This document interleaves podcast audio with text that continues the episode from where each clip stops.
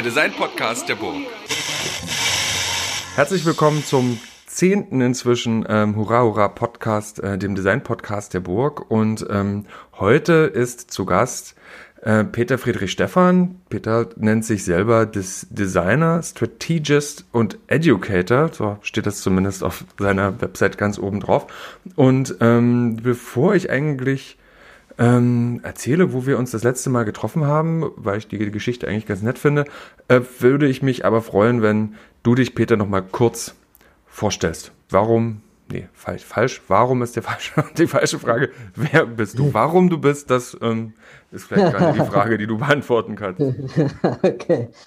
Okay, ja, ähm, ich bin äh, an der Kunsthochschule für Medien in Köln tätig als äh, Professor für Transformation Design. Ähm, ich bin da über 20 Jahre schon, aber das Transformation Design Feld ist ja relativ neu. Ich habe das umfirmiert. Ursprünglich hieß die Stelle mal Electronic Publishing, Multimedia und Netze. Das ist also noch so der Geist der 90er Jahre, den man da raushören kann. Und ähm, ja, also es war mir wichtig, ähm, sagen wir mal, diesen Paradigmenwechsel, kann man es vielleicht nennen, der im Design stattfindet, neue Kontexte, neue Orientierungen ähm, aufzugreifen und eben nicht nur auf das häufig doch zu technisch limitierte Feld äh, des Mediendesigns zu schauen. Und äh, deswegen habe ich das umformiert und bin heute sozusagen in dieser Transformation Design Community, die sich ja bildet und strukturiert und so als Emergent Field gilt im Moment unterwegs.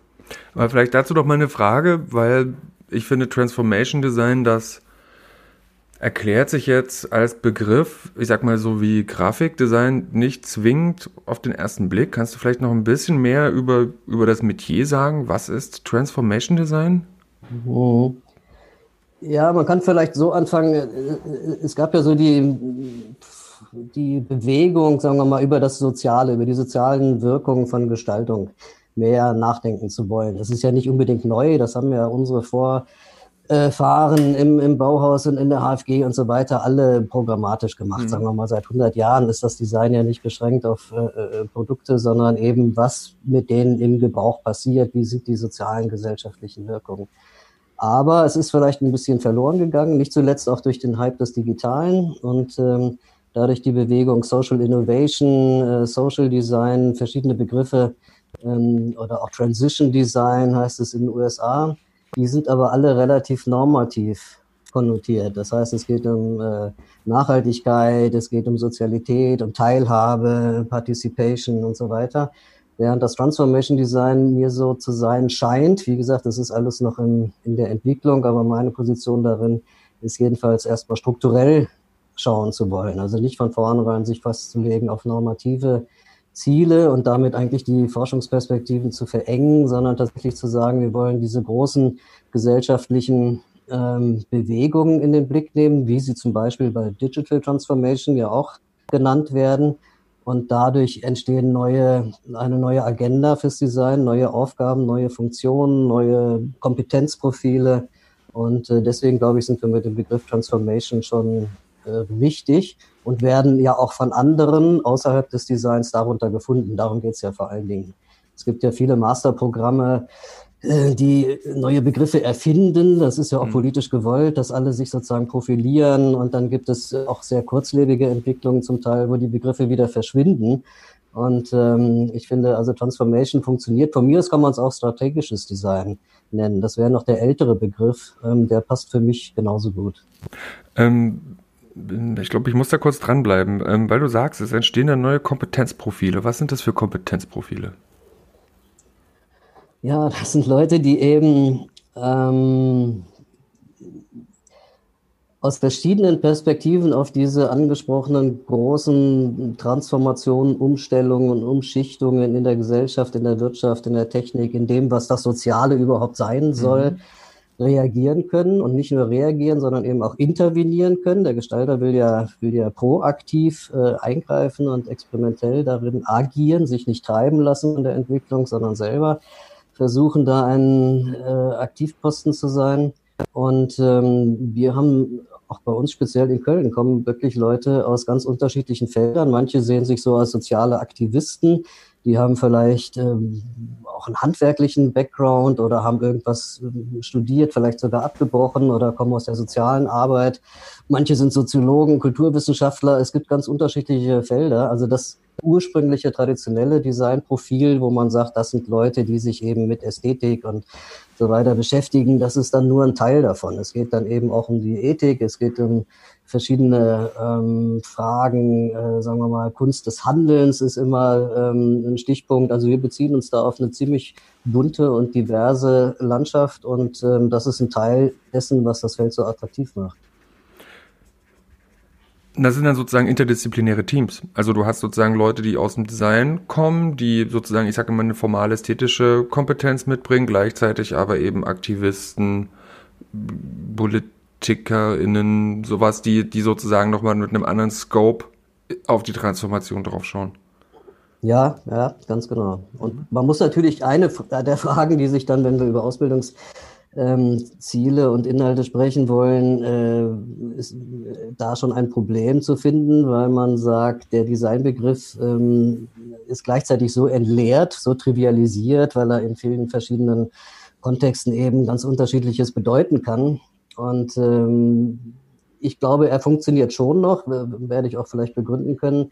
Ähm, aber für viele ist es eigentlich nur so ein, ja, vielleicht sogar trojanisches Pferd oder sowas, so eine Hülle, wo man sagen kann, das ähm, schafft einem die Aufmerksamkeit oder die Handlungsmöglichkeiten, die man braucht. Also das ist sozusagen auch rein strategisch dann motiviert. Die könnten, viele von den Leuten, mit denen ich da, die ich da im Blick habe, äh, könnten auch unter anderen Etiketten auftreten. Und vielleicht verschiebt sich das auch. Also es gibt diese Deprofessionalisierungstendenzen, ja schon in den 60er, 70er Jahren im Design wurde das diskutiert zum Beispiel in der Architektur, wo man gesagt hat, man braucht nicht nur den großen Baumeister, der jetzt dieses oder jenes Gebäude hinstellt, sondern man braucht Leute, die soziale Prozesse moderieren können, eben für die Nutzer, für die Anwohner in der Situation und so.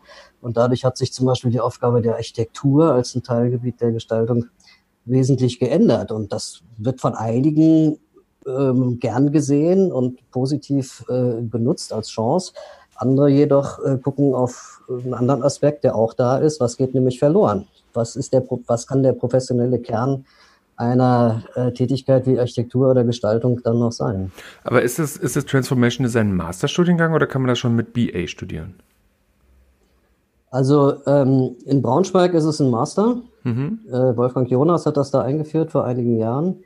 Und ähm, soweit ich weiß, in Deutschland, äh, gut, es gibt den Begriff noch bei Harald Welzer in Flensburg, mhm. der ist aber nur Soziologe, also da sieht man schon, der, der hat eine Professur für Transformation Design, ohne Designer im engeren Sinne eben äh, von der Herkunft her zu sein. Das sind so zwei Exponenten in Deutschland, sonst in Bozen zum Beispiel nennen sie es äh, sozioökologisches Design, ja. da kommt wieder dieses Normative raus.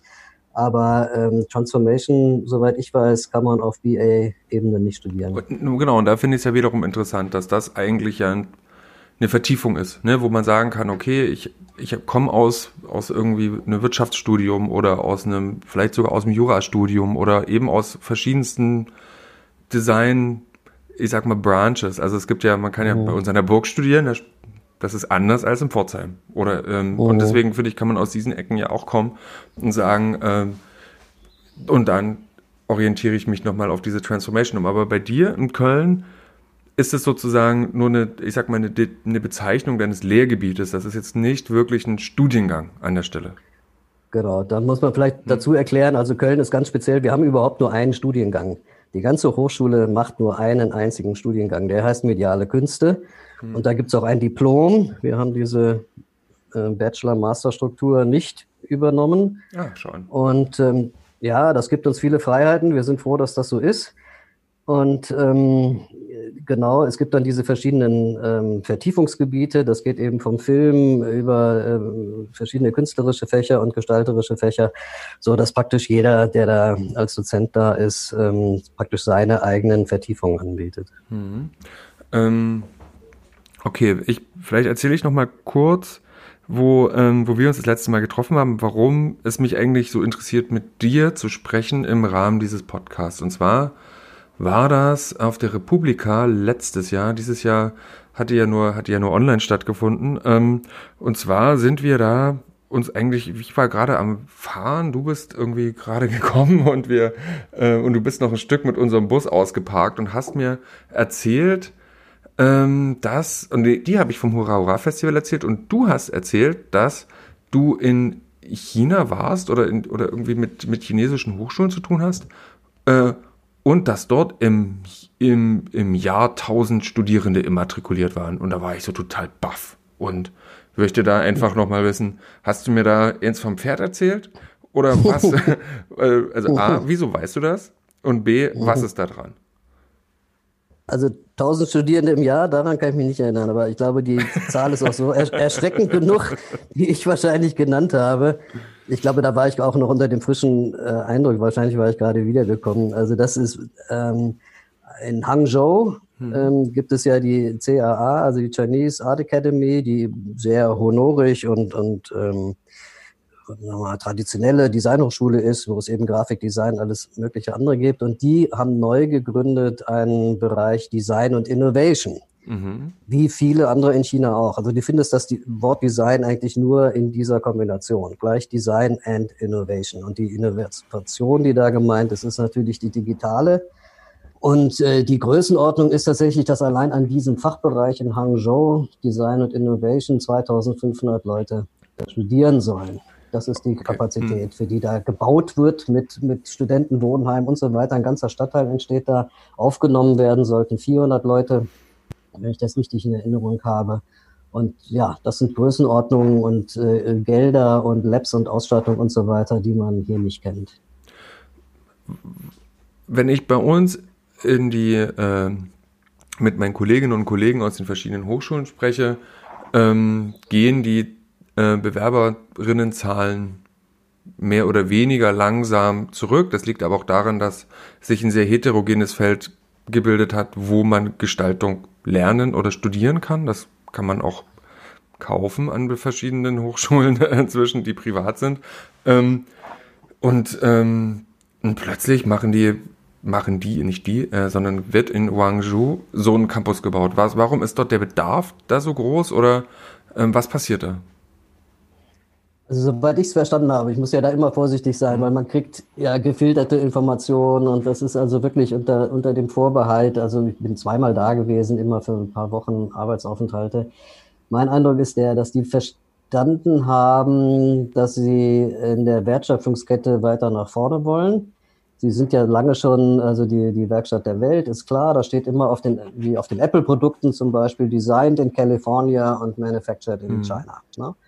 Gut, und dann kommen Sie natürlich unter Preisdruck, dass Sie sagen, gut, Sie können das anbieten, aber vorne die Wertschöpfung designed in California, da würden die gerne hin. Da würden die gerne sagen, da werden die kulturellen Standards gesetzt, nicht nur die technischen. Und ähm, das Selbstbewusstsein als Reich der Mitte äh, warum nicht? Da ist eine neue Generation am Start. Viele haben auch zum Beispiel in den USA oder in England oder woanders studiert. Oder in Deutschland. Kommen wieder zurück. Mhm. Ja, auch in Deutschland, genau. Und ähm, sind auch viele Europäer vor Ort, die das mit unterstützen. Also eine ähm, ähm, Zahl noch aus Hangzhou war die, dass sie gesagt haben, von der Faculty, die da engagiert werden soll, also die, die Dozierenden, äh, soll ein Drittel aus Europa kommen und zwei Drittel könnten sie mittlerweile, also Domestic mit, mit Chinesen besetzen weil die eben äh, zum Teil mit der westlichen Ausbildung schon zurückkommen oder sonst eben die mittlerweile auch gute oder für diese Zwecke gute chinesische Ausbildung eben ähm, hinter sich haben. Also das ist aus meiner Sicht der, der Grund und das politische Programm, was dahinter steht. Das äh, ist ja klar, das ist ja keine Hochschule, die das für sich alleine entscheiden kann, sondern das sind Größenordnungen, das geht hin bis zur Stadtplanung und, und ähm, wird ja alles auch vom Staat bezahlt und finanziert. Also das äh, nehme ich an, ist sozusagen der große Sprung nach vorne auf die Innovationsrakete, um die Richtung der Zukunft mit anzugeben. Aber welche Zukunft haben die denn da im Blick? Haben die ähm, also nein, das würde ich ja jetzt fragen. Ne? Also ich meine, oh. wir, ich sag mal, wir reframe ja schon den Innovationsbegriff ganz stark. Ne? Ähm, was, was andersrum? welches, was für eine Art von Designauffassung wird denn, denkst, glaubst du, wird denn dort gelehrt werden? Ja, da kann man, in Hangzhou muss man da eigentlich nicht lange ähm, suchen. Man muss nämlich nur über den Sound gucken von diesem Baufeld, wo jetzt dieser Fachbereich gebaut wird. Da sitzt nämlich Alibaba. Mhm.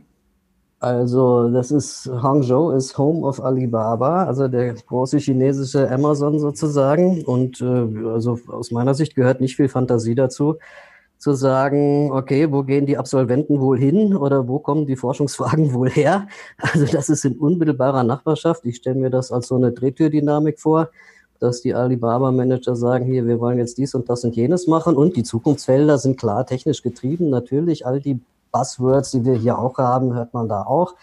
Es geht von künstlicher Intelligenz bis zum Biolab und so weiter. Das ist natürlich der, Scope, der da abgebildet wird. Und ähm, ja, also was, warum, warum soll das? Also mich würde es eher wundern eigentlich, wenn die das nicht machen würden. Hm. Ja, wenn man in der Zukunft, sagen wir mal, in dem ganzen großen Kontext mit Seidenstraßenprojekt und so weiter, also äh, sich anschickt, ähm, zur Nummer eins in allen Belangen weltweit werden zu wollen, äh, dann brauchst du solche Leute, die da ausgebildet werden. Und, und was treibt dich dahin? Wie du sagst, Arbeitsaufenthalte für mehrere Wochen. Was machst du in China, in Huangzhou? Ja, ja, erstmal war es, ich wollte das erstmal kennenlernen aus der Nähe. Das war meine erste Motivation. Also, weil äh, ja, diese Dynamik eben die Welt prägen wird und die Informationen, die man hier darüber bekommt, sind eben doch äh, aus zweiter Hand oder Bewertungen und gefiltert und so weiter. Ich hatte auch mit vielen Leuten gesprochen. Wie gesagt, es sind viele Europäer da. Manche kommen wieder zurück, spätestens wenn sie Familie haben und eine gute Schule suchen, dann geht man aus China wieder zurück in den Westen. Ähm, und ähm, deswegen wollte ich das vor Ort sehen. Auch wie weit kann man gehen? Wie weit kann man auch mit den Inhalten gehen? Oder wie, wie würden die das verstehen, was ich da sage? Oder was kriege ich da für Reaktionen? Weil wenn man über Transformation redet, äh, ist ja Deutschland eigentlich nicht das beste Beispiel für Transformation. Also hier passiert eher relativ wenig Transformation oder nur in sehr bestimmten Bereichen. Also Dynamik und Umstellung und sowas ist ja hier ähm, äh, nur begrenzt äh, möglich. Und ähm, vor Ort ist es natürlich anders. Und die Eindrücke, die ich gewonnen habe, sind ja völlig äh, zwiespältig. Auf der einen Seite tatsächlich, dass die natürlich gerne abgreifen, alles, jeder, der da äh, irgendwas bieten kann, was sie vielleicht ähm, gebrauchen können, ist da willkommen, wird auch bezahlt und ähm, eingeladen und gepampert und so weiter, hinten mit ähm, Assistenten und so weiter. Also die geben sich richtig Mühe, die wollen was erfahren kaufen auch richtig gute und große Namen ein zum Teil und ähm, wollen aber natürlich den, äh, der Anspruch ist, all das, was wir denen bringen können, eigentlich zu überholen. Also sie wollen es verstehen, würde ich sagen, um es zu überholen. So kann man, so kann man vielleicht sagen. Und dann ist natürlich eine wesentliche Folge für mich jedenfalls gewesen, ähm, den sehr viel demütiger daran zu gehen, äh, was das westliche Modell angeht. Also meinetwegen die Ziele, die hier so leicht ähm, eben immer gesagt werden. Also der Gospel, sagte Rem Koolhaas, also Sustainability, Convenience, Security, ne, das ist sozusagen unsere Freiheit, Gleichheit, Brüderlichkeit von heute. Dieser, das zählt natürlich da anders. Die, die haben andere Maßstäbe. Es ist sehr leicht, von hier darüber zu urteilen und zu sagen, das entspricht nicht unseren Vorstellungen und so weiter. Das ist auch alles richtig. Aber in der Größenordnung und in der Geschwindigkeit und in der ähm, Unterschiedlichkeit auch von Arm und Reich und Land und Stadt und so weiter, die die da zu bewältigen haben, müssen die eigene Rezepte machen. Das ist mir ganz klar geworden. Ähm, weil du sagst, ähm, die wollen das lernen, um äh, ich, ich mache uns, das sieht man im Podcast nicht, ich mache jetzt so, Häschenfüße, äh, oh. ähm, äh, um ich kann auch nicht mehr sagen uns oder den Westen, also auf jeden Fall die Menschen, die da hinkommen, die nicht, die nicht chinesischen Personen, die da hinkommen, ähm, sozusagen die, die in ihrem Skillset zu überholen, würde ich ja sagen, bingo, so wünsche ich mir das von allen Studierenden, mit denen ich zusammenarbeite, dass das genau deren Wunsch ist. Also nicht der Wunsch, mhm. also ich mag da kein Competition, aber ich würde mich total freuen, wenn, wenn ich ab einem bestimmten Punkt zurücktrete und sage, super, unglaublich klasse, ich freue mich von dir jetzt zu lernen. Also das, ähm, das ist ja, das ist ja total erstrebenswert. Und hinsichtlich den, dem Gospel, Sustainability, Convenience und den anderen habe ich vergessen.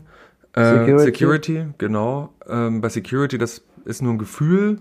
Ähm, kommt da natürlich auch eine politische Frage mit rein. Ne? Das ist ja China ja. Ähm, ist ein ist, ist durchaus ist durchaus was ist durchaus ist aus unserer Perspektive stark zu kritisieren für verschiedenste ähm, äh, politische politische Position, die die vertreten und vor allen Dingen auch äh, umsetzen. Also da muss man bloß mhm. nach, nach Hongkong gucken, geschweige denn irgendwie nach äh, ähm, in, das, in die Region der Uiguren oder, oder nur auf deren ganze Tech Security. Also wenn man mal überlegt, die, die haben genau so einen, ähm, so einen Gospel, der besteht aus Security, aber da wird Security ganz anders geframed. Die geht ja, es um, äh, da geht es um Überwachung. Und ja. Ähm, das finde ich, ähm, finde ich schon interessant. Und wir waren mal in Shenzhen ähm, und hatten da auch mit, mit, mehreren Chinesen zu tun. Also natürlich, wir waren ja in China äh, und die waren, die hatten, die haben diese unsere Frage nach eben dieser ganzen Überwachung, diesen ganzen Sachen, haben die total runtergespielt. Also das ähm, für die hatte ich das Gefühl, ist der Diskurs ist ein völlig anderer. Das ist überhaupt gar kein oh. Thema, oh. was was individuelle ähm, Überwachung angeht. Ähm, hast du das mit denen oder, oder wie andersrum gefragt, welche, wie führt man Gespräche oder wie hast du Gespräche darüber geführt mit oh. äh, mit Akteuren dort vor Ort? Ja, ich habe schon versucht, das ähm, anzusprechen. Klar, auf die Art, wie man es eben ansprechen kann. Mhm, also klar, Logo. Ja, das ist dann mal offener und privater vielleicht und mal dann eben offizieller und, und, und limitiert. Aber ich glaube, es gibt äh, ja, das ist eben die Frage der Maßstäbe. Also vom Westen ist das alles völlig klar, dass äh, das äh, zu kritisieren ist und dass es eine Bedrohung ist und so weiter. Äh, doch auch zusätzlich, also gleichzeitig ist auch richtig, dass es für die, äh, für viele der Chinesen mh, mm, unproblematisch ist.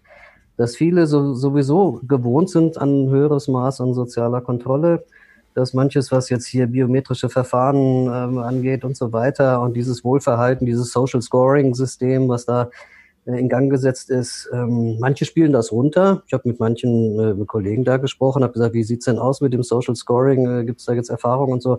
Ja, dann sagt er, ich höre das immer bloß von Besuchern, die kommen hier, die ganzen Westler reden davon. Also ich habe damit gar nichts zu tun. Ich, ich weiß meinen Score nicht, ich habe keine Unterlagen, ich habe das, das findet bei mir nicht statt. Mhm. So, und man sagt, aha, mh, interessant, kann das überhaupt sein? Ja, und andere sagen vielleicht schon eher ja, ja, mh, und versuchen auszuweichen, so dass man das dann auch nicht erfährt.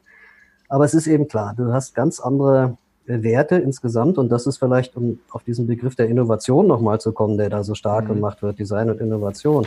Das ist für die ja eigentlich neu. Ja, das kulturelle Modell ähm, ist ja eher die Kopie. Ja, ich wollte gerade darauf ansprechen, ähm, genau.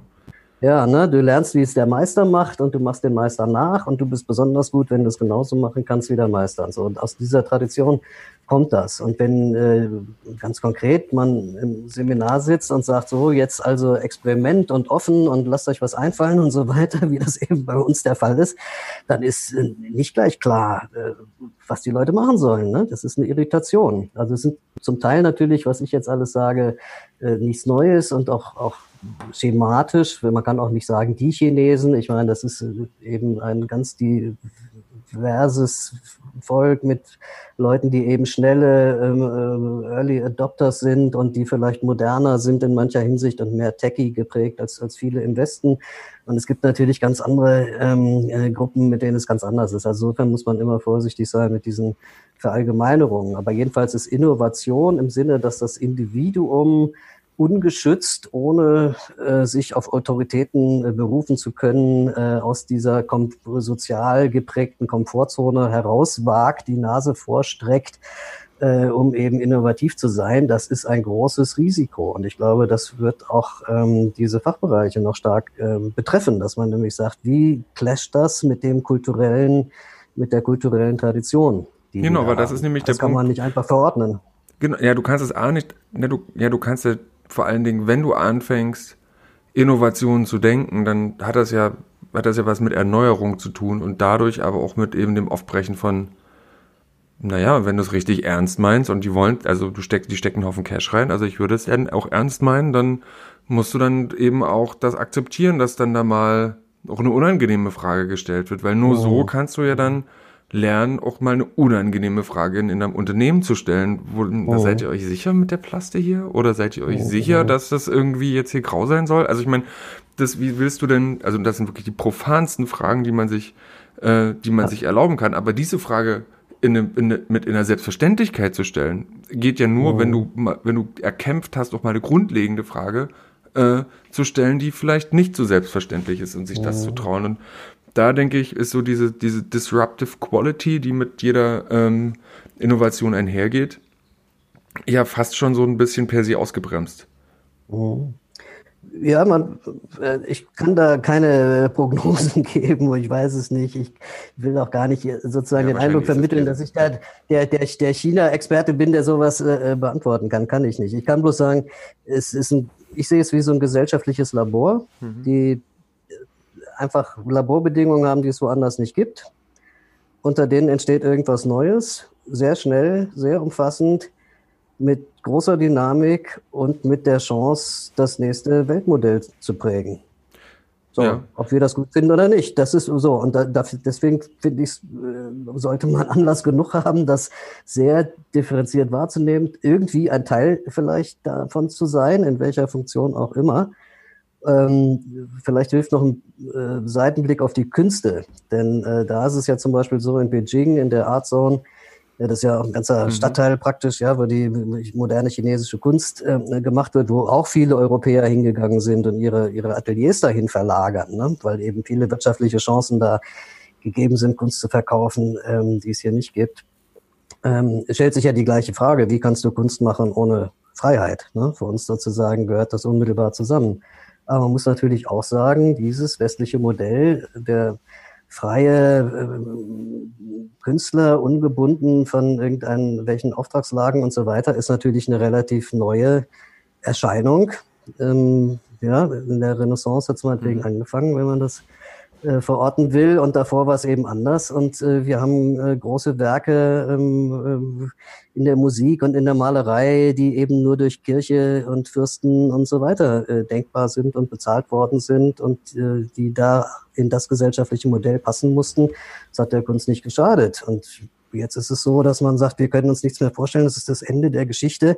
Alles muss autonom und frei sein. Und äh, das ist auch eine Frage für das Social und Transformation Design.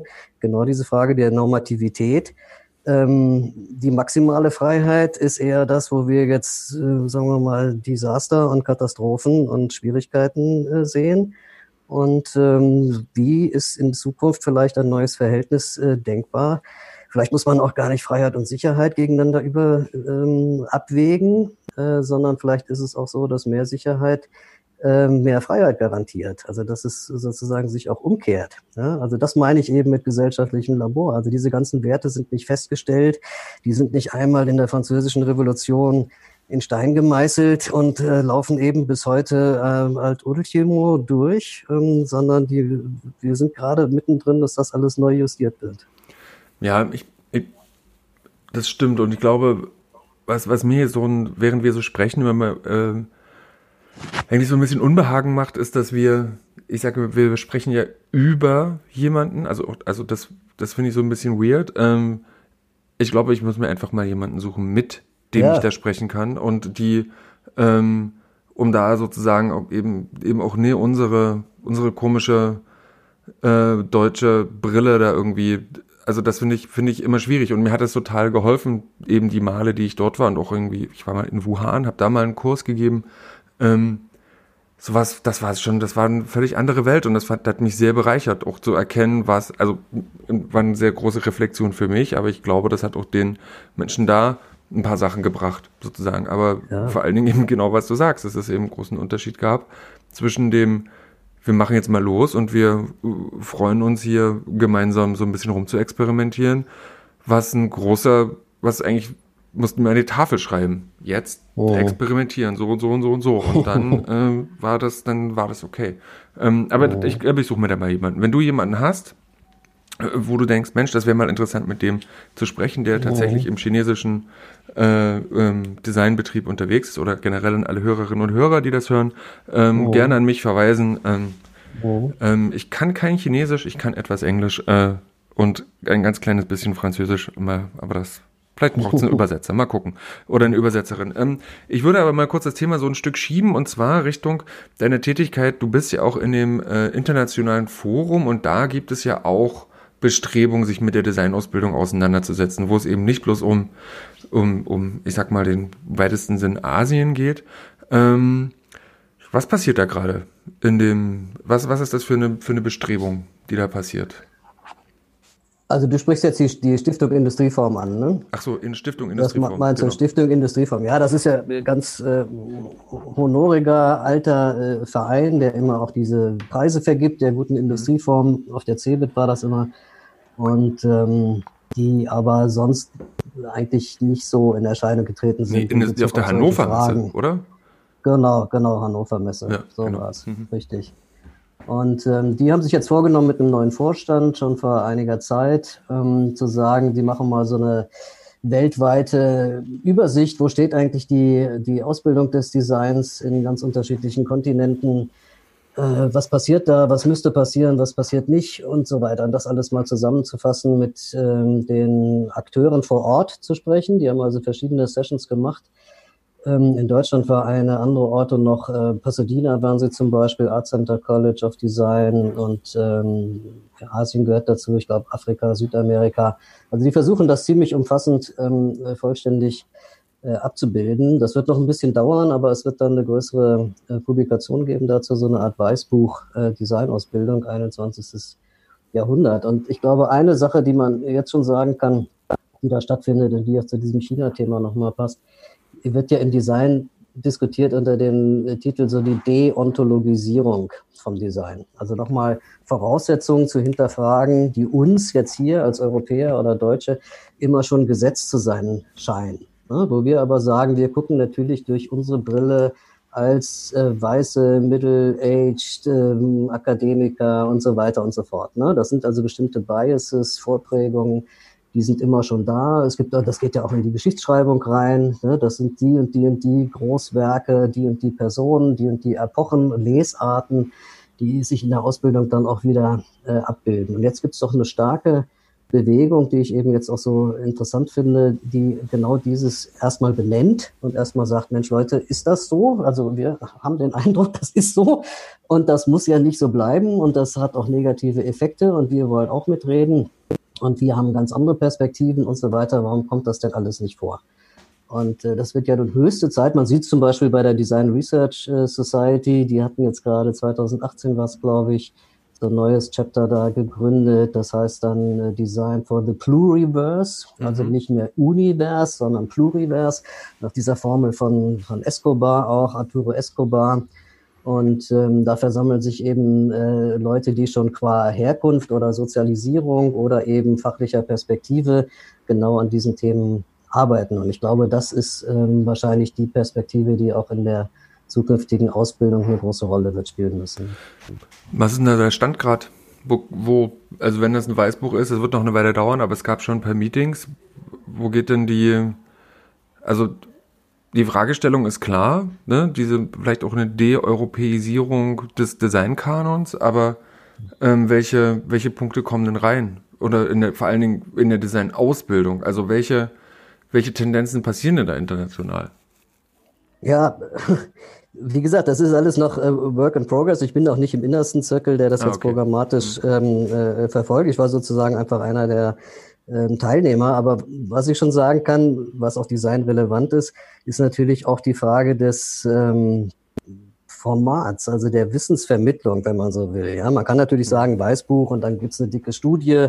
Die braucht man vielleicht wissenschaftspolitisch, um äh, Gelder und Türen aufzumachen und Forschungsfelder und so weiter. Also es ist alles sinnvoll, dass das passiert, aber es ist natürlich nicht das einzige und vielleicht auch nicht das schnellste und dynamischste ähm, äh, an diesem ganzen Prozess sondern ähm, ich finde ja gerade so interessant, dass Transformation eben nicht nur ein weiterer Gegenstand ist, den man jetzt sozusagen mit den alten Methoden und Institutionen und so weiter abbilden kann, wie vorher andere Gegenstände auch, mhm. sondern die Botschaft ist ja nun genau die, dass das alles ins Wanken gerät. Das ist doch, das ist doch das Interessante, dass man sagt, wer, wer spricht überhaupt? Ne? Nach Latour zum Beispiel Parlament der Dinge, ne? ist mhm. natürlich auch ein Einfluss. Ne?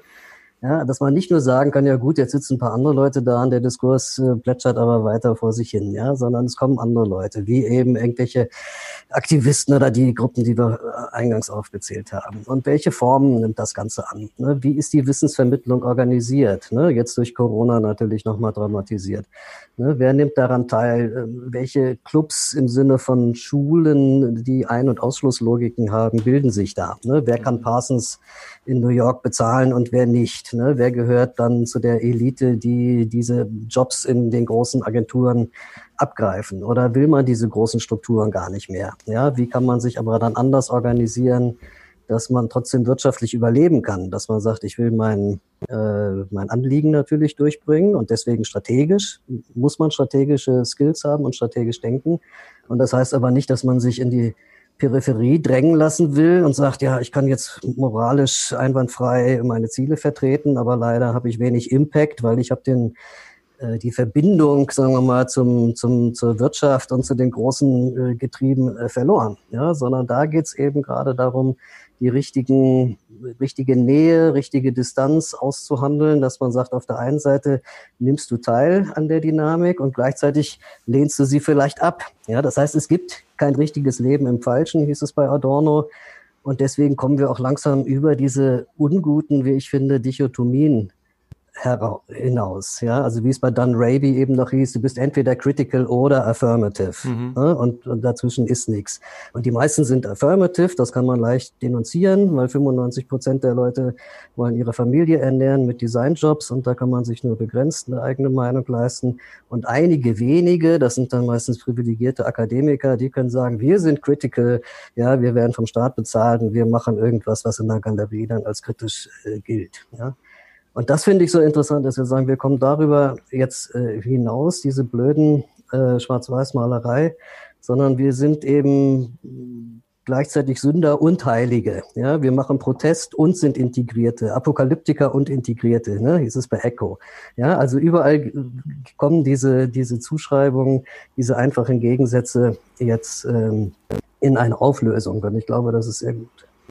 Ist die, ist das das Aushalten dieser Widersprüche in ein wichtiger Curriculumsteil, ich sage mal, von Transformation Design. Also ja. dieses, das, das zu lernen, die zu sehen und, äh, und in denen auch sein zu können. Ja, genau, sein zu können, sein zu wollen. Äh, das, das, und das ist eben so eine spezielle Qualität, lässt sich gar nicht so äh, leicht, äh, die passt eben nicht in diese klassischen Silos der äh, Ausbildungsgänge, nicht nur des Designs, auch der wissenschaftlichen Ausbildungsgänge. Deswegen haben wir oft Leute, jetzt speziell bei uns, die, die auch äh, irgendwas abgebrochen haben oder vielleicht da abgeschlossen, aber woanders wieder ganz neu angesetzt. Also diese Patchwork-Bildungsbiografien mitbringen, finde ich hochinteressant, ist oft sehr risikoreich natürlich, ja, weil man ähm, nicht weiß, worauf das rausgeht, aber ich meine, die, die, die klaren, äh, vermeintlich klaren äh, Karrierewege sind ja ohnehin äh, fiktiv, ja, oder lösen sich immer mehr auf. Ja, das Versprechen, dass man sagt, äh, du studierst dies und das und hast du den den Abschluss und das wird dann jahrzehntelang irgendwie dich da ähm, durchs Leben bringen. Dieses Versprechen wird ja immer äh, brüchiger. Und insofern ist diese, diese Kunst, sich, sagen wir mal, in diesen verschiedenen Gebieten äh, bewegen zu können, zum Beispiel auch die Wissenschaft einfach als ein weiteres Gebiet nur zu nutzen, sozusagen strategisch zu nutzen, dass man sagt, ich weiß, wie das geht, das ist ein Spiel, das ist ein Sprachspiel, das geht nach bestimmten Regeln, die habe ich verstanden, also kann ich in der Wissenschaft ruhig mal aufschlagen. Das heißt aber noch lange nicht, dass ich die Wissenschaft jetzt als Begrenzung meines Handlungsfeldes sehe. Ja, ja so oder als Identifikation wahrnehme. Also bloß weil ich im wissenschaftlichen Feld arbeite, heißt es nicht, that I am a scientist. Also ich glaube, mhm. das ist ein ähm, das ist ein wichtiger Punkt. Und wenn sozusagen neben dem neben dem Aushalten und Aushandeln der Widersprüche, ich sage es mal, in, in, ich nenne es jetzt mal nicht Transformation Design, sondern eben in strategischen Transformationsprozessen, ähm, eben auch gehört das Aushandeln von Grenzen. Also, oder von, ähm, von, weil wie du, du nennst das Silos, da sehe ich aber immer so irgendwas in Brandenburg, so vier so eine großen Betondinger stehen. Die, das ist so ein Bild, das funktioniert für mich nicht. Äh, aber ähm, das sind, also ja, ich finde es wichtig, mit, mit Menschen in den, ich sag mal, im Kern dieser ähm, die, dieser Kreise sozusagen in den Zentren äh, agieren zu können, weil dann doch immer noch von dort gewisse Macht ausgeht. Also von dort wird auch der Radius definiert, wie weit geht der Kreis drumherum. Ähm, mhm. Aber ähm, ich sage immer, interessant ist am Rand und dort dort wird's halt spannend, weil dort fängt es an zu überlappen und dort, dort, dort entsteht Energie. Und ich glaube, da, da entstehen eben auch die Widersprüche, wo du dann eben denkst, wo was bin ich denn jetzt? Was mache ich denn jetzt? Und vielleicht ähm, ist diese, ist diese Widersprüchlichkeit auch ein, auch einfach ein Zeichen der Zeit, dass sich eben die bestimmte Dichotomie noch einfach so auflösen, dass es gar nicht mehr geht. So, das ist aber nur eine Schwierigkeit für mich beispielsweise an der Stelle als äh, Professor für Designmethoden und Experiment in einer, einer Kunsthochschule im Designfachbereich. Ähm, ja, ich kann nur, ich kann das nur dafür nur sensibilisieren, aber es fällt mir sehr schwer. Also, oder ich glaube, ich muss es, soweit sind wir, glaube ich, noch gar nicht in diese Auflösungsprozesse viel aktiver reinzugehen, weil das natürlich auch eine wichtige Kernkompetenz von uns ist, was wir machen, mhm. weil ich mhm. das auch immer noch wichtig finde, eine formal ästhetische Grundausbildung zu haben und über diese Art des Denkens in verschiedene Prozesse reinzugehen. Also, you, also, you don't simply walk into transformation. Ne? Das macht man schon irgendwie äh, aus, seiner, aus seinem Standpunkt aus. Und den muss man, glaube ich, auch erstmal gegen andere Standpunkte entwickeln. So, mhm. und, ähm, aber ähm, und wenn wir aber gerade eben über Transformation und auch Widersprüche sprechen, ähm, würde ich gerne die Zeit, die wir noch haben, über den ähm, über euren deinen Text oder den Text, den du mit äh, Raz äh, Godelnik geschrieben hast, ähm, über die Corona-Krise sprechen. Und ähm, da gibt es so einen ähm, na, so eine Subheadline, Zwischenheadline, die heißt Coronavirus The Grand Designer. Und da würde ich schon gerne mal dich nochmal fragen, was du, äh, was du damit meinst. Du schreibst da auch äh, The Master Designer, also known as COVID-19. Was, ja. wo willst du, wo, wo wen, wen willst du damit stechen?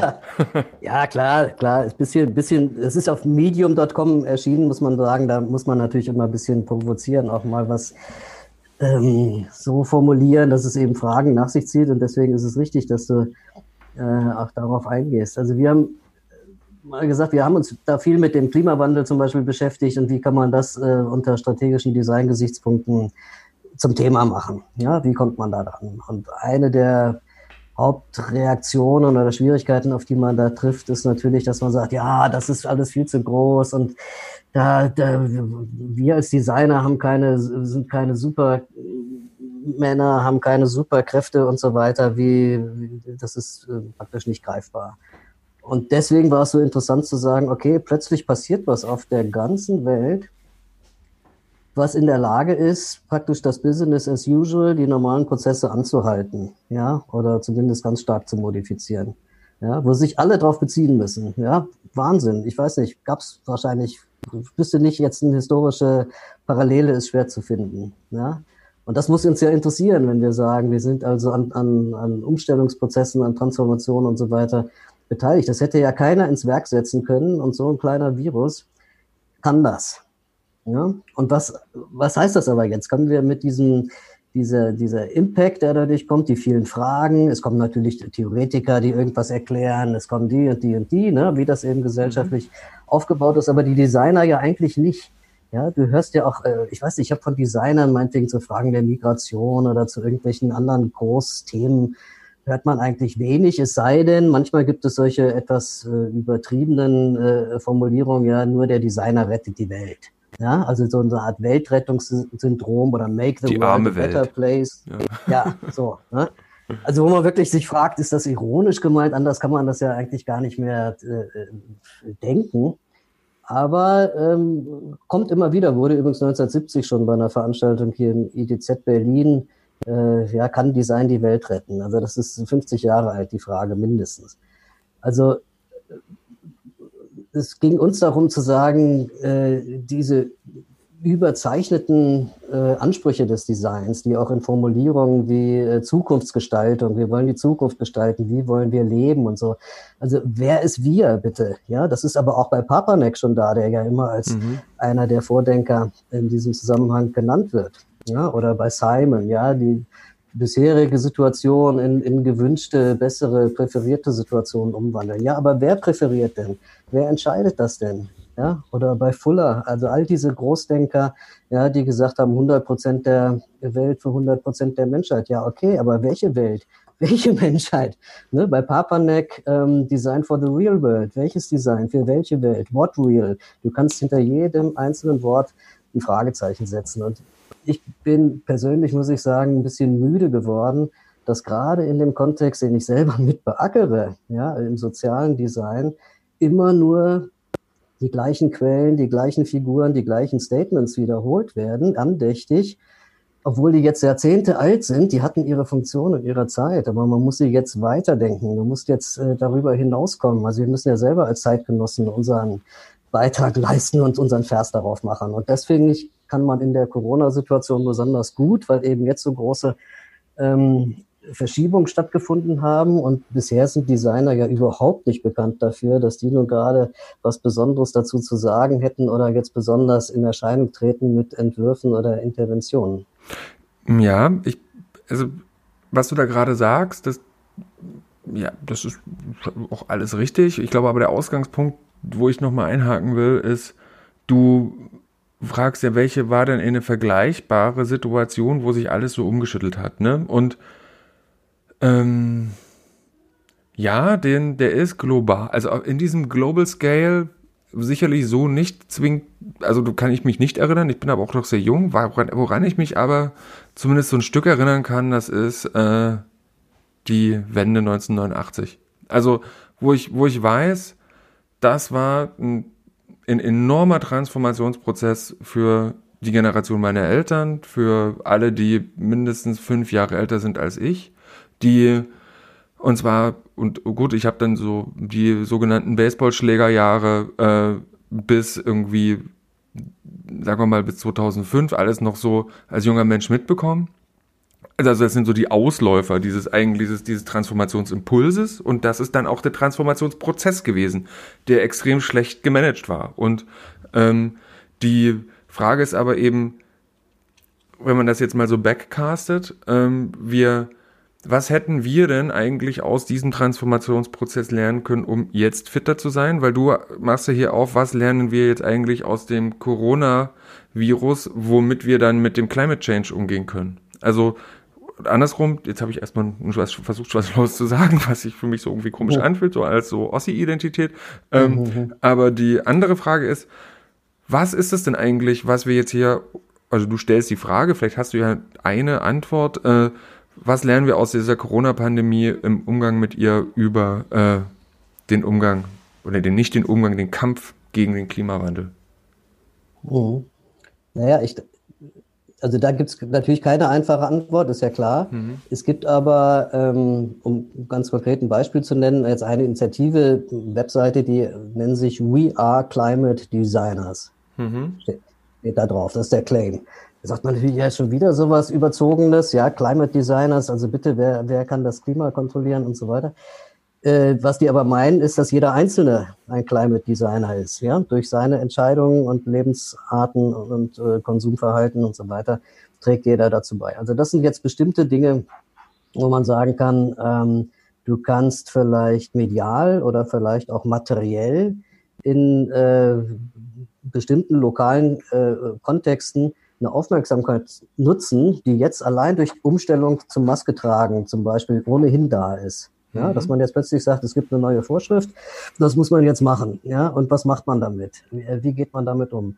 Man könnte sich viele andere neue Regeln und wenn es nur spielerisch ist, ne, die Gefahr ist natürlich immer Ökodiktatur und so weiter, ne, dass man sagt, das muss doch jetzt jeder einsehen und die Demokratie kann nicht vernünftig sein, wenn so viel Freiheit ist und so viel Selbstausdruck und so viel Selbstverwirklichung, dann äh, ist die Menschheit halt äh, insgesamt äh, nicht in der Lage, da vernunftorientiert äh, zu handeln. Ja, das ist ja häufig eine Behauptung. Aber äh, das kennen wir auch aus der Organisationstheorie in Unternehmen zum Beispiel, dass man äh, zwei Blicke drauf haben kann. Das eine ist, warum ist die Unternehmung als solche so schlau, sich meinetwegen am Markt zu behaupten, obwohl doch jeder Einzelne nur sein Eigeninteresse sieht hm. und nur auf den Profit guckt oder so. Wie kann das sein? Das interessiert ja Systemtheoretiker zum Beispiel, ne, die sich mit solchen Management ja, Spieltheorie, ja.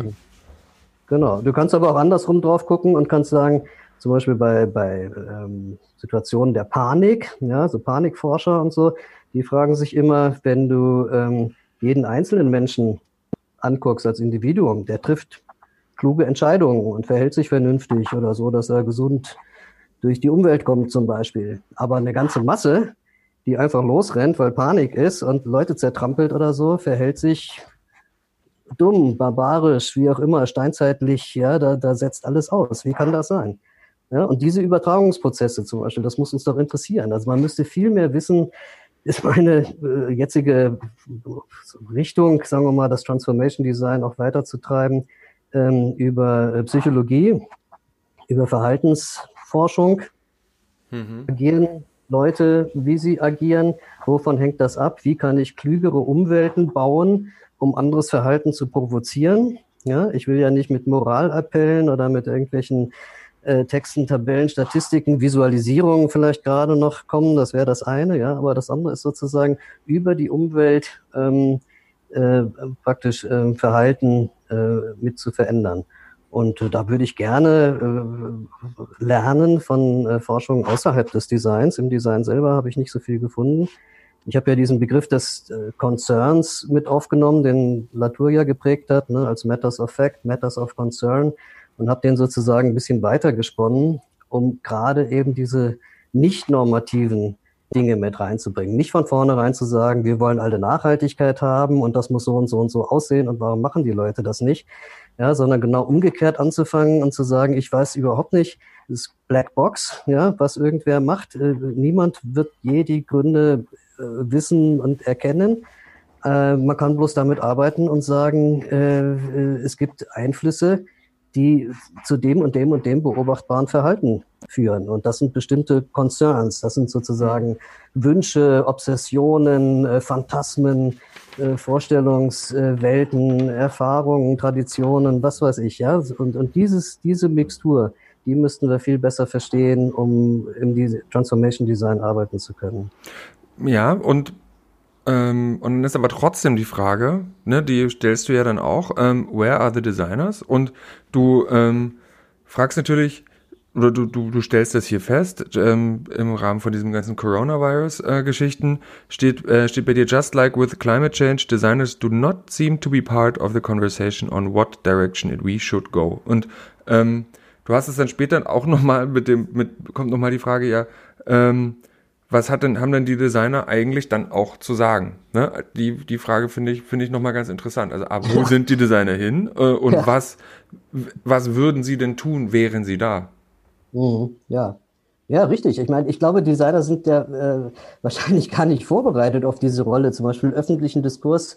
Irgendwie, wenn man uns jetzt einladen würde hier in eine Fernsehrunde oder so, was könnte man anderes sagen, was jetzt nicht von anderer Seite kommen kann? Ne? Dass wir nicht nur reproduzieren, jetzt was man halt in den Medien eh schon kennt, sondern wie, wie, was, was ist dieser Beitrag? Ist für mich wirklich eine offene äh, Frage. Und mit der sind wir ja auch reingegangen in diese Cumulus-Diskussion. da hatten wir, glaube ich, am, äh, in der Vorbereitung schon mal drüber gesprochen. Also Cumulus, der große Verbund der ähm, Kunst, äh, Design und, und äh, Medienhochschulen äh, weltweit mit 150 Ländern oder so oder Hochschulen äh, beteiligt äh, es scheint wirklich jetzt so zu sein, dass all diese ähm, Hochschulen sich das sozusagen auf die Agenda schreiben und sagen, wir können nicht mehr nur in unseren, ähm, sagen wir mal, klassischen äh, Wirkungsmechanismen gebunden bleiben, sondern wir suchen äh, und streben äh, andere an und äh, wie können wir die erreichen? Und dann natürlich aber auch, was brauchen wir dazu? Was müssen wir dafür können? Es ist ja nicht so, dass das schon fertig da ist und wir müssen es bloß in die Öffentlichkeit tragen,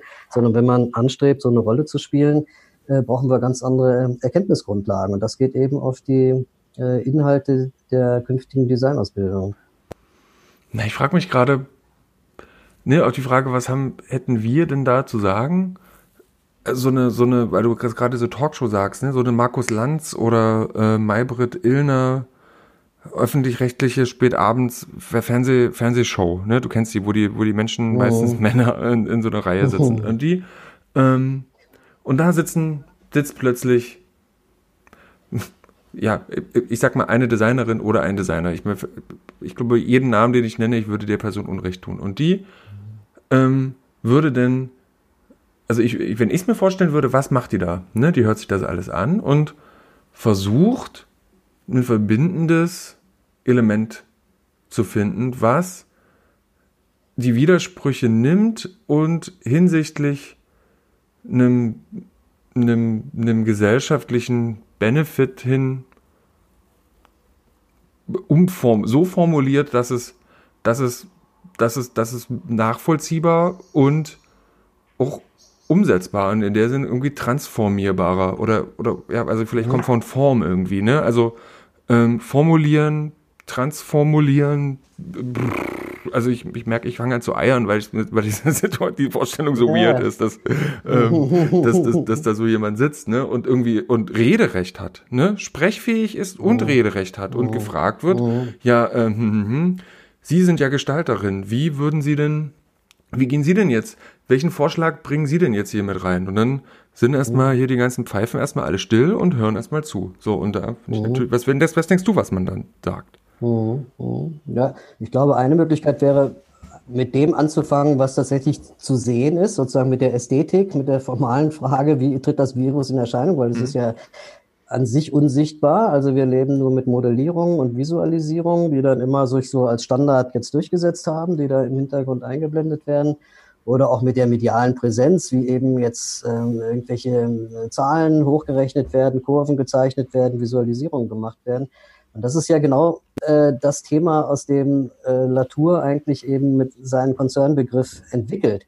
Dass er nämlich sagt, da geht es nicht nur darum, den sogenannten, das Faktum, wo man jetzt sagt, ja, das ist eine äh, chemisch feststellbare äh, Entität, ja, die also als Virus dann irgendwie vorliegt oder so, zu übersetzen in äh, leicht erfassliche Bilder oder so, sondern es geht darum, diesen komplexen Concern, das heißt jetzt Ängste zum Beispiel, mhm ähm, das heißt äh, Risikoumgang, ähm, das heißt ähm, Lebensveränderung und so weiter. Also diese ganz komplexe Thematik überhaupt erstmal äh, zur Darstellung zu bringen. Also das, was eben jetzt ein Pressesprecher des äh, Robert Koch Instituts nicht machen kann, was ein Virologe nicht machen kann, was ein Journalist auch nicht machen kann. Der schreibt einen Text und geht zu seinem Grafiker und lässt sich die Statistik dann eben als Kurve machen, ist ja alles völlig traditionell. Ja, dann hast du es vielleicht nochmal animiert und digital aufgehübscht oder so.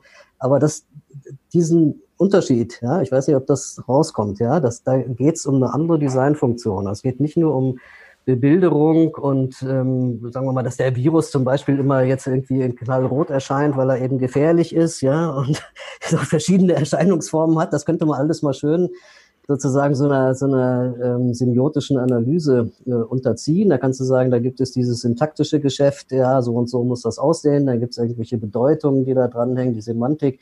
Aber am Ende sind wir ja daran interessiert, was heißt das pragmatisch? Mhm. Wie übersetzen die Leute dieses Mediengewitter auch in dieser Permanenz, wie es jetzt ist, ja, jeden Tag werden da die, die Zahlen hochgerechnet und so. Wie übersetzt man das? Ja, und dann gehört dazu natürlich auch ähm, dass, ähm, sagen wir mal, die Widerstände, ja, dass eben Leute sagen, ich äh, sehe das nicht ein, ja, oder wenn Leute jetzt im Altersheim, was weiß ich, nicht besucht werden können oder so, ja, das wäre dann zum Beispiel mal eine Frage der ganz konkreten Designintervention. Können wir nicht ein klügeres Verfahren, einen klügeren Prozess, eine klügere Umgebung schaffen, wo man sehr wohl alte Leute trotz Risiko, also mit Management mhm. des Risikos besuchen kann, ja? Das kann man doch nicht Technikern und Ingenieuren und administrativen Leuten ja. überlassen. Ja, Verwaltung, die geht immer danach und sagt, wir wollen nicht schuld sein am Ende, also machen wir maximaler Lockdown, ja, Stopp, ja, Besuchszeit, wir haben das einmal erlebt, wie im Gefängnis, eine halbe Stunde Besuchszeit, zwei Türen in einem Raum, in der Mitte eine Scheibe, beide mit Maske. Ja, so ist die Mit Situation jetzt noch. Ja, nein, man konnte natürlich die Scheibe brechen. Ja. Aber so ist die Situation jetzt noch. Man müsste eigentlich klagen, das wäre auch eine Intervention, dass man jetzt mal sagt, ne, weil die Altenheim-Verwalter, äh, die wollen sich eben maximal auf die sichere Seite stellen. Die sind ja sicherlich nicht böswillig. Wenn die, vielleicht wären die froh, mhm. wenn die ein Urteil kriegen würden, dass man sagt, so und so geht's nicht. Aber viel wichtiger wäre natürlich noch äh, eben da stimme ich Fuller dann zu. Ja, also man ändert nichts durch Protest, sondern nur, indem man ein besseres Modell auf den Tisch legt. Ja, und das ist die Aufgabe der mhm. Designer.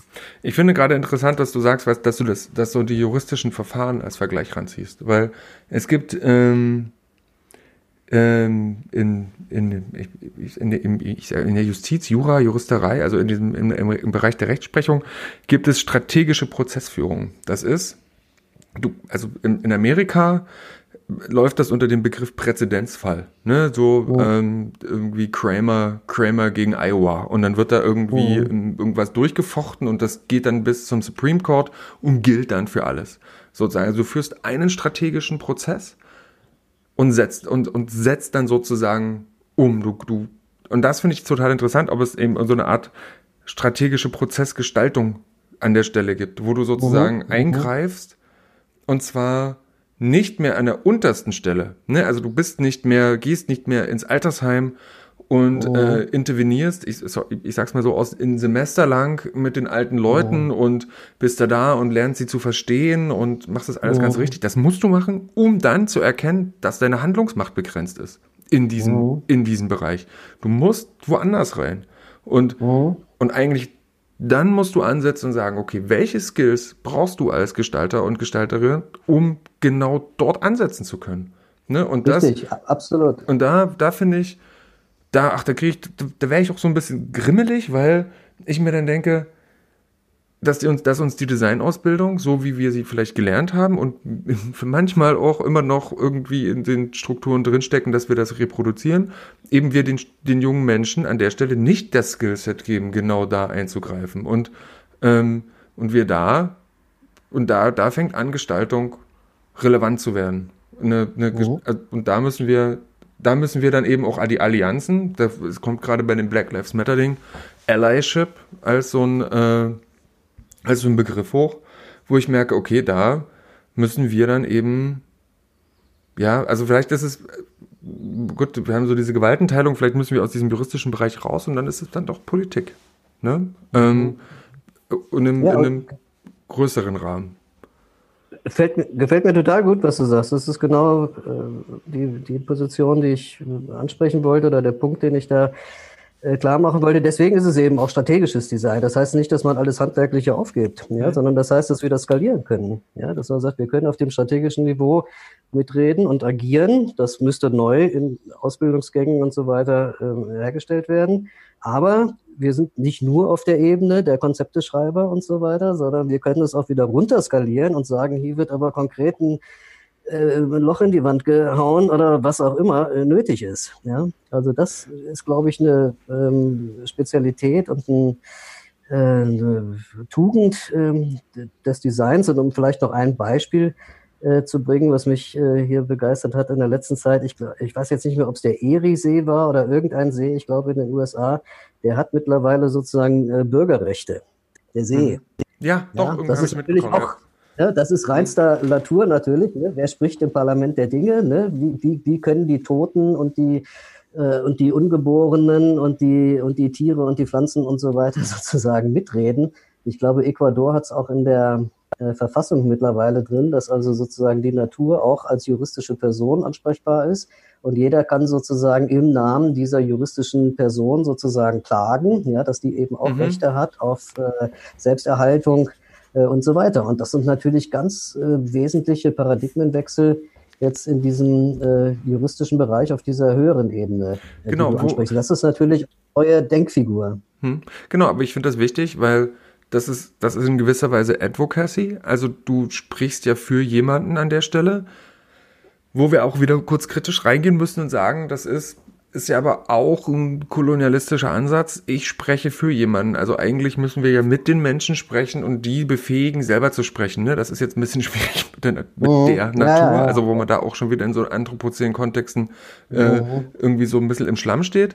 Aber ähm, es gibt ein Projekt, das, da fällt mir gerade der Name nicht ein, steht dann unter dem Podcast nochmal drunter. Das ist ein Wald, der sich, der sich selbst gehört. Der ähm, der über, eine, über, ein, über ein pfiffiges algorithmisches System sein Holz verkauft, sozusagen selber damit Geld generiert, um, um sich fällen zu lassen, aber genauso Aha. aufbauen lässt. Also der, der, der ist unowned, der ist in gewisser Weise frei, wenn man, mhm. aber ist an den, krass an den Markt angebunden, ne? Du kannst den auch, ah, äh, ne? Das ist, also der, der kommt auch an Grenzen, wenn da ein Borkenkäfer drin ist, ne? Aber ja, da, da fängt etwas an zu passieren, wo, wo, was in gewisser Weise, ich sag mal, Biokultur, ich sag bei einem, bei einem Forst ist, das ist keine Natur, äh, den, den, den dehumanisierst du in gewisser Weise, weil du, weil du den, oder naja, du brauchst schon immer noch Menschen, die das alles, die das Holz schlägern und die ganzen Sachen machen. Aber das finde ich ein interessantes Konzept. Und wenn das für den See ähnlich funktionieren könnte, ne, weil im Endeffekt ist es eigentlich ganz easy. Ne? Du brauchst eigentlich nur eine oh. Prozesskette, die kann über Blockchain laufen, die kann über verschiedene andere Systeme funktionieren, wo eigentlich ähm, kein also das muss aufgesetzt werden, dann könnte das zirkulär funktionieren. Irgendwie, was war das? Ja. Irgendwie bei Hog äh, in Hogwarts gibt es, ich glaube jetzt bei Hufflepuff oder so die Frage ja, was ist der äh, äh, irgendwas mit dem Kreis und dann äh, was war am Ende da? Was war zuerst da? Das Huhn oder das Ei? Und die Antwort ist, ein Kreis hat keinen Anfang. Ne? Und klar musst du dann sagen, okay, irgendwo fängst du zwar an, aber dann rollt das von alleine das Prinzip. Idealerweise mhm. mit Boundaries, die vielleicht wieder von Gestalterinnen oder von Aktivisten oder Menschen, die da drin sind, ähm, ich sag mal so ein bisschen gemanagt werden. Boundary Management ist, glaube ich, ein ganz wichtiger Punkt in diesen mhm. semi-autonomen äh, autonomen Prozessen. Und aber diese Advocacy nochmal, um, um es sozusagen, dieses Fürsprechen für ähm, für Systeme, die nicht für sich selbst sprechen können, ist ein ganz wichtiger Punkt in der Gestaltung. Und ich glaube, das könnte auch ein Punkt sein in der, ähm, in so einer, in so einer Talkrunde, ne, wenn du da sitzt, oh. ne, so, ja. Ähm, ja, wer spricht denn für die, die keine Gewerkschaft haben an der Stelle? Mhm. So, das, mhm. ich weiß jetzt mhm. gar nicht, was es sein könnte. Ähm, ähm, aber ähm, finde ich interessant sozusagen, weil dieses, weil dieses Advocacy-Ding ja eigentlich auch uns als Gestalterinnen und Gestaltern so ein bisschen mit drin liegt, weil wir anders als, als, die, als die Menschen in der Kunst nicht subjektiv argumentieren sollten. Also wir sollen, sollten das können können, aber ähm, wenn ich etwas gestaltet habe, wie zum Beispiel, hoppla, diesen, ähm, diesen äh, neonfarbenen Textmarker, dann kann ich den hier hinstellen und dann kannst du den es also aus deiner Designperspektive kritisch auseinandernehmen. Dann sagen, Mensch, Christian, was hast du denn hier gedacht mit dem Kunststoff? Das ist doch hier, oh. wie willst du das hier wieder, wie willst du das trennen und überhaupt, was ist denn das für eine komische Farbe und warum ist da ein Atom drauf? Ne? So, da fühle ich mich aber persönlich gar nicht angegriffen, weil das bin ja nicht oh. ich, dieses Werk. Oh. Ne? Das habe ich ja, ich bin ja, ich, ich, ich argumentiere ja für dieses Objekt, ich, ich stelle es ja vor, ich verteidige es in gewisser Weise. Und ich glaube, das ist ja eine Basic Skill, die wir trotzdem, und das machen wir an unseren Designhochschulen, ja lernen einen Entwurf oh. erklären, ohne selber äh, sauer zu sein, wenn jemand den Mist findet. Oh. Oder mich ja, persönlich absolut. angegriffen zu fühlen. Und ich glaube, das ist was anderes, als, als zum Beispiel ein Politiker agiert, der ja dafür auch, der steht ja dafür, ne? Ich für ja. Sachsen. So, nee, oh. nee, nee, nee, du mit Sachsen. So, sorry, oh. ich bin, ich rufe ja ans Dresden ab, so, das ist nochmal was anderes, aber ähm, da merke ich, das muss der Shift sein. Und auch ja. diese, diese Formulierung von wegen, also du hast das auch gerade gemacht, so das Virus, ne? Das, ich höre das immer so im Radio, das Virus, der Wolf, der Flüchtling. Oh. So ein Bullshit. Ja. Ne? Als würde es nur einen Wolf geben und nur ein Virus. Wenn das nur ein Virus wäre, easy, ja. ne? Der, also das ist gar nicht das Problem, sondern das sind Viren. Die sind in, ja. einem, in, sind plural, ne? wo du auch von Pluriversum gesprochen hast. Das ist ein ganz wichtiger in der Formulierung ein ganz wichtiger, ein ganz wichtiger Punkt. Und mhm. wenn man da anfängt, auch mal diese Unsauberkeiten anzusprechen, ohne äh, in, in den, ich habe immer noch dieses Markus Lanz Bild vor Augen oder hart aber fair oder sowas, mhm. ne? Ohne jetzt angepisst zu werden von irgendjemandem, weil man jetzt extrem links argumentiert oder vielleicht extrem ja. markthörig oder äh, irgendwie sowas, sondern eben wir sind halt frei auch von dieser, äh, von, von Farbe in dem, in dem Sinn. So. Ja, da, da gefällt mir ja dieser Begriff äh, äh, comprehensive äh, sehr gut. Das ist ja auch von Fuller, ne, dass man sagt, also du versuchst das sozusagen integral oder über, übergreifend äh, zu sehen, eben ohne diesen Bias, ne, das, was wir vorhin hatten, ohne diese Dichtung. Da kannst du nicht critical oder affirmative sein. Was, was soll das? Ja, das fliegt da raus. Man muss bloß auch aufpassen. Manchmal wird mir ein bisschen viel, wenn das Design eben sich sozusagen als Allround Lösungsmittel anbietet. Ne? Es gibt ja manchmal eben diese Formulierung, dass es eigentlich so eine Art Erbe des Solutionism äh, ja. wird, ne? den wir ja aus der Technologie kennen. Ja, dass man sagt, ja, ich habe eine Technologie XY und ich werde das passende Problem schon finden, ja, wo ich die dann äh, sinnvoll äh, einsetzen kann. Ne? Und mit dem Hammer in der Hand sieht die ganze Welt wie ein Nagel aus, also ich hau überall da mit meiner mit meinem Tool drauf. Ne? Also das äh, äh, diese Falle sollte das Design äh, vermeiden, aber es würde ja jetzt schon völlig ausreichen, wenn man zum Beispiel einfach mal diese richtigen äh, Fragen stellt, die zum Beispiel, finde ich, im Social Design auch ein bisschen ausgespart sind. Nämlich man müsste dann sagen, was ist denn das Soziale? Ja, wenn ihr sagt Social Design, äh, redet ihr von Menschen oder was? Ja, und was, äh, warum, warum, was gehört nicht dazu? Ja, oder warum ist, wo, wo zieht ihr die Grenze? Warum ist sie gezogen? Wie ihr sie zieht? Ne? Und das ist auch bei dieser äh, Plurivers-Diskussion äh, schwierig. Also ich sehe es nicht nur als einen positiven Begriff, dass man jetzt sagt, ja, ist doch klar, vorher war alles äh, sozusagen von der Ontologie aus irgendeinem Zentrum bestimmt und die Peripherie musste sich danach richten. Das ist also eine Machtkonstellation und die gehört aufgebrochen. Das scheint so eindeutig zu sein. Also weg mit der ähm, One-World-Mythos. Ähm, Aber andererseits darf man auch nicht in die Falle gehen zu sagen, Plurivers heißt, jeder lebt in seiner eigenen Welt. Weißt du, jeder ist dann durch seine Identität, so nennen die, also finde ich ganz schlagend. Manchmal ist in den Autorenporträts, in irgendwelchen Publikationen, steht da nicht nur, hat da und da studiert und so, sondern da steht noch, welche Hautfarbe, behindert oder nicht, äh, Eltern oder nicht, mhm. was weiß ich. Also alles Merkmale, die die Identität klären sollen, die dann eingesetzt wird als Beglaubigung, wenn man so will, oder als Legitimation. Ja, dass man sagt, ja, weil ich so und so und so bin, ich bin Bartträger oder nicht oder Fußgänger oder nicht und deswegen Fleischesser oder nicht, vertrete ich diese Position oder jene. Und du, der du ganz anders bist als ich, äh, kannst das natürlich nicht nachvollziehen. Es wird sozusagen von vornherein auf Differenz abgestellt.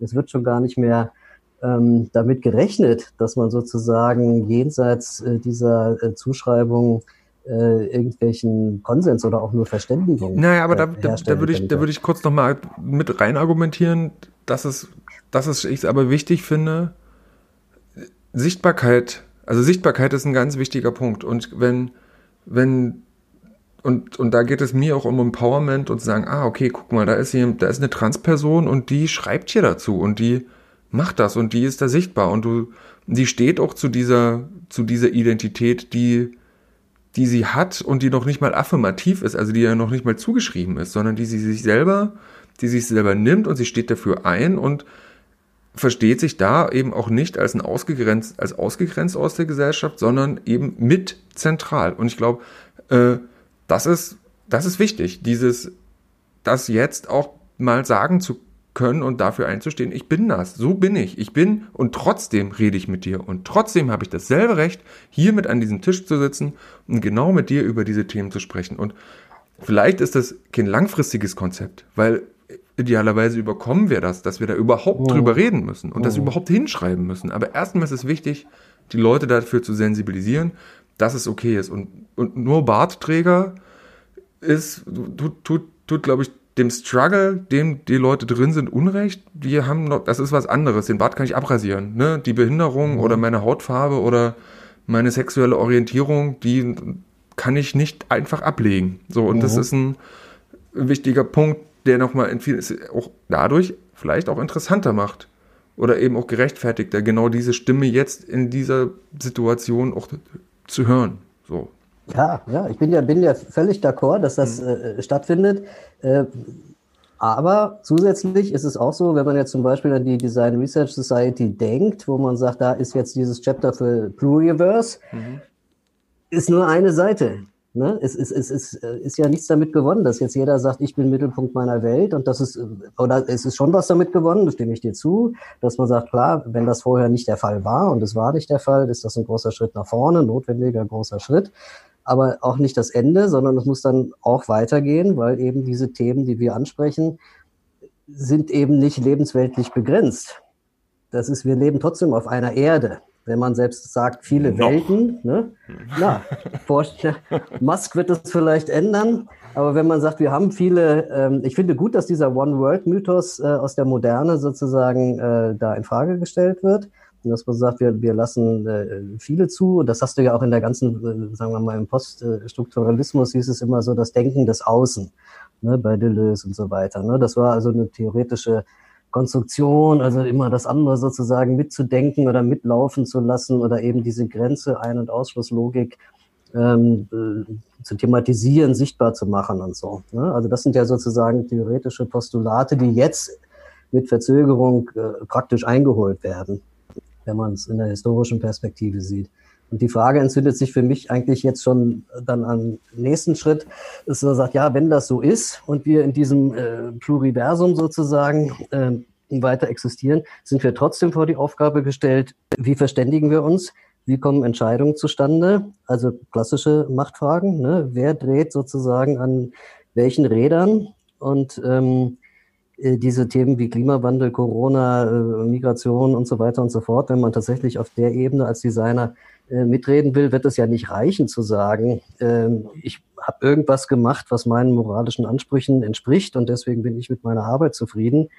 Äh, egal auf welchem Scale die jetzt irgendwie wirksam wird äh, oder nicht. Also da erscheint mir zum Teil manche Designer Profilierung als zu wie soll ich sagen, zu klein, zu handwerklich, zu, zu selbstgenügsam auch. Ja, das Wichtigste ist, dass man selber sozusagen mit weißer Weste rausgeht und sagt, ja, ich habe äh, sozioökologisches Design studiert und das ist natürlich per se gut. Ne? Und dann hast du einen Abschluss aber wer engagiert dich? Was ist dann los? Also da sehe ich mich natürlich auch als einer, der äh, viele Studentengenerationen begleitet hat, schon in so einer Fürsorgepflicht, äh, auch zu sagen, Leute, es hilft ja nichts. Auch du kannst einen Abschluss haben als Transformation Designer. Deswegen klingelt ja keiner an deiner Tür und sagt, ich habe jetzt einen Auftrag für Transformation Design. Du musst dann schon einen Schritt weitergehen, eben diese vorhin angesprochene strategische Ebene um mit List und Tücke und allem, was du hast, deine Nische zu finden und aufzubauen, die Kontakte und so weiter und so fort, um dich sozusagen nicht nur äh, überleben zu lassen, sondern um den Impact, den du da äh, erreichen willst, auch tatsächlich zu realisieren. Das, das ist ja im Akademischen ist das schnell gemacht. Das wäre auch mein meine Frage, ich will es nicht Vorwurf nennen, an die Kollegen vom Transition Design. Das ist ja nur eine reine Carnegie Mellon amerikanische Hochschulidee. Sehr wirksam, weil es wichtige Leute auch sehr gut ausgearbeitet haben und so weiter. Aber es wäre viel überzeugender, wenn die ein paar Dutzend Projekte mal zeigen könnten, wo die wirklich sagen, ja, traditionell hätte man so das gemacht und wir haben es jetzt anders gemacht und deswegen ist es besser geworden. Also da fehlt mir so ein bisschen der Proof of Concept und immer nur die gleichen, sagen wir mal, Argumentationsmuster auf allen Konferenzen zu wiederholen, das tritt so ein bisschen auf der Stelle. Und da ja, aber, das, aber liegt das nicht auch daran? Deswegen kommt so meine Ungeduld. Hm. Okay. Nee, nee, aber ich finde, liegt das aber nicht auch daran, dass, dass gerade wenn du, wenn du den großen Aufschlag machen willst, ne, du sozusagen, also in, oder in Impact sozusagen haben willst, ne, der hat ja einen langen Stretch. Die Wirkungslogik ist ja extrem langfristig und da ist es ja total schwierig, oder du musst ja spekulieren sozusagen aus dem Outcome, den du produziert hast bisher, musst du, musst du ja sozusagen erstmal den Impact extrapolieren, weil du den, weil die, wenn du dich wirklich einem großen Thema widmest, dann kann es sein, dass du den Impact nicht mehr erlebst. So, ne? so musst du dir ja sozusagen in deiner, ich nenne es jetzt mal Wirkungsmanagement oder Wirkungsevaluation dir ja irgendwie so kleine Mini-Milestones setzen, an denen du es immer wieder formativ nachrütteln kannst. Sonst geht es nicht. Deswegen, aber ich kenne auch dieses Transition Design Carnegie Mellon. Erzählst du mir gerade was Neues? Das muss ich erstmal, oh. muss ich erstmal nachrecherchieren. Und oh. genau. Ähm, aber ich muss uns ein bisschen zügeln, Peter. Äh, wir sind schon bei einer Stunde und 20. Ähm, meine äh, Kollegin Cleo wird uns grillen, weil wir so, so lange gesprochen haben. Das ist nicht mehr, kannst, nicht kannst, mehr vermittelbar, wenn der Podcast so lang ist. Kannst ja die Highlights rausschneiden. genau, das, die, die, die, die, die nehme ich, die, und dann schmeiße ich die weg und lass nur. genau. Ähm, Peter, möchtest du noch was sagen, bevor wir jetzt hier rausgehen? Noch, ein, noch einen abschließenden Kommentar. Ach, ich, ich, wenn ich mir was wünschen darf, das ist wünsch doch immer nett als Abschluss. Ne? Genau, wünsch dir was. Ich, ich würde mir wünschen, dass wir einen, äh, ja, die, wie soll ich das sagen, Design-Diskurs klingt auch schon wieder so altbacken, aber dass wir mehr Austausch haben, mehr Wissen voneinander, die verschiedenen Designhochschulen zum einen, äh, was die da jeweils machen, zum anderen aber auch, ähm, dass uns andere gesellschaftliche Akteure sozusagen besser finden. Ja? Mhm. Also ich sehe uns, wir haben zum Beispiel Projekte mit der sogenannten Entwicklungshilfe, die heute natürlich nicht mehr so heißen darf, ähm, gemacht, also Co-Development äh, mit, mit der KfW-Bank zum Beispiel, also die hätten uns ja nie gefunden. Ja, also dass man sozusagen dieses dieses öffentliche Bild des Designers insofern revidiert, dass man von äh, den Leuten, äh, die wir ähm, ausbilden und die wir selber sind, überhaupt eben solche Beiträge erwartet, dass man sagt, oh, lass uns die mal fragen, vielleicht können die was sagen, was kein anderer sagen kann. Und dass wir uns da selbstbewusst in eine Reihe stellen, wo ja andere strategische Berater, ich sage jetzt mal ähm, pointiert äh, McKinsey, die ja Designagenturen mhm. aufgekauft haben und so weiter, um das eben äh, profitabel zu vermarkten. Aber äh, das zeigt ja bloß, die Macht des Designs ist erkannt. Aber es ist nicht die Macht der Designer. Ja, die mhm. Macht des Designs, auch im Design Thinking und so weiter, was ja dann auch äh, entsprechend und zu Recht äh, wiederum kritisiert wird. Aber äh, wie können wir uns sozusagen als, als, als Figuren, mir wäre dann fast egal, ob wir am Ende noch Designer heißen oder nicht, ja, solange das also ästhetische äh, Wissen und Kompetenz äh, mit drin bleibt, wie können wir uns da anders ähm, organisieren? Und ich bin sehr froh, dass das eben bei dieser äh, angesprochenen Cumulus-Aktion äh, jetzt in dem nächsten Jahr bis zu einer großen Konferenz im äh, nächsten Frühjahr ähm, versucht wird, äh, herzustellen, diese Kommunikation. Das vielleicht nochmal als ähm, Hinweis auch, dass demnächst da eine neue Webseite an den Start geht von Cumulus, wo man entsprechende Projekte eintragen kann mit der Suche mhm. nach internationalen Partnern, um genau diese Prozesse jetzt in Gang zu setzen. Ideales Schlusswort. Perfekt. Super. Finde ich auch.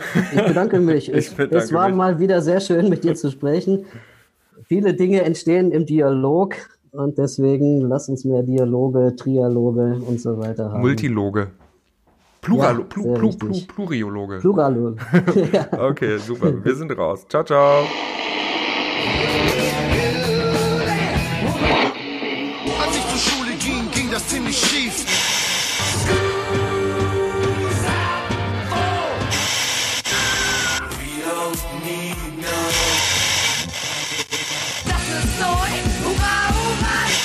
Der Design-Podcast der Burg.